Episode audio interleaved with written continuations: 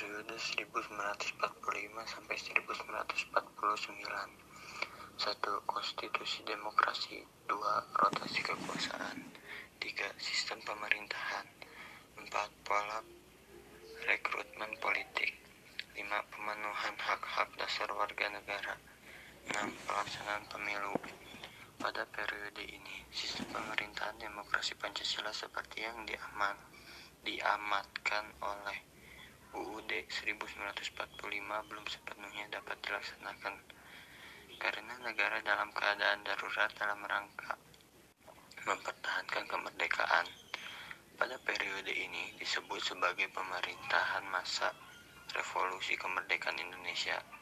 Risalah sidang Badan Penyelidik Usaha Persiapan Kemerdekaan Indonesia memperlihatkan besarnya komitmen para pendiri bangsa untuk mewujudkan demokrasi politik di Indonesia.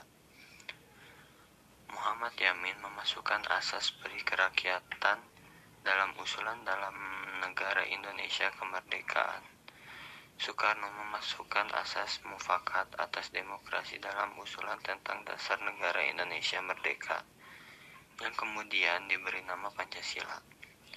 Pada masa pemerintahan Revolusi Kemerdekaan 1945 sampai 1949 ini, pelaksanaan demokrasi baru terbatas pada berfungsinya pers yang mendukung revolusi kemerdekaan.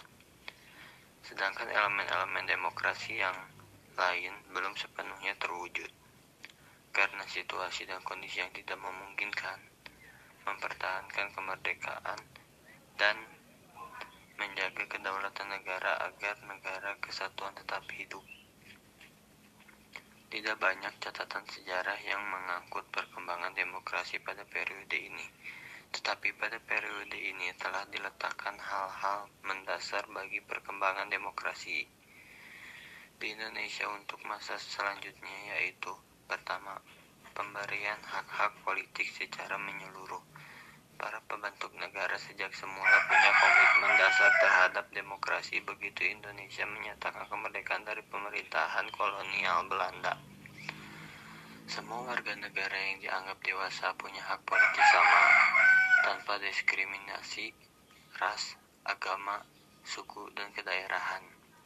Kedua, kekuasaan presiden dibatasi. Presiden yang secara konstitusional ada ada kemungkinan untuk menjadi diktator.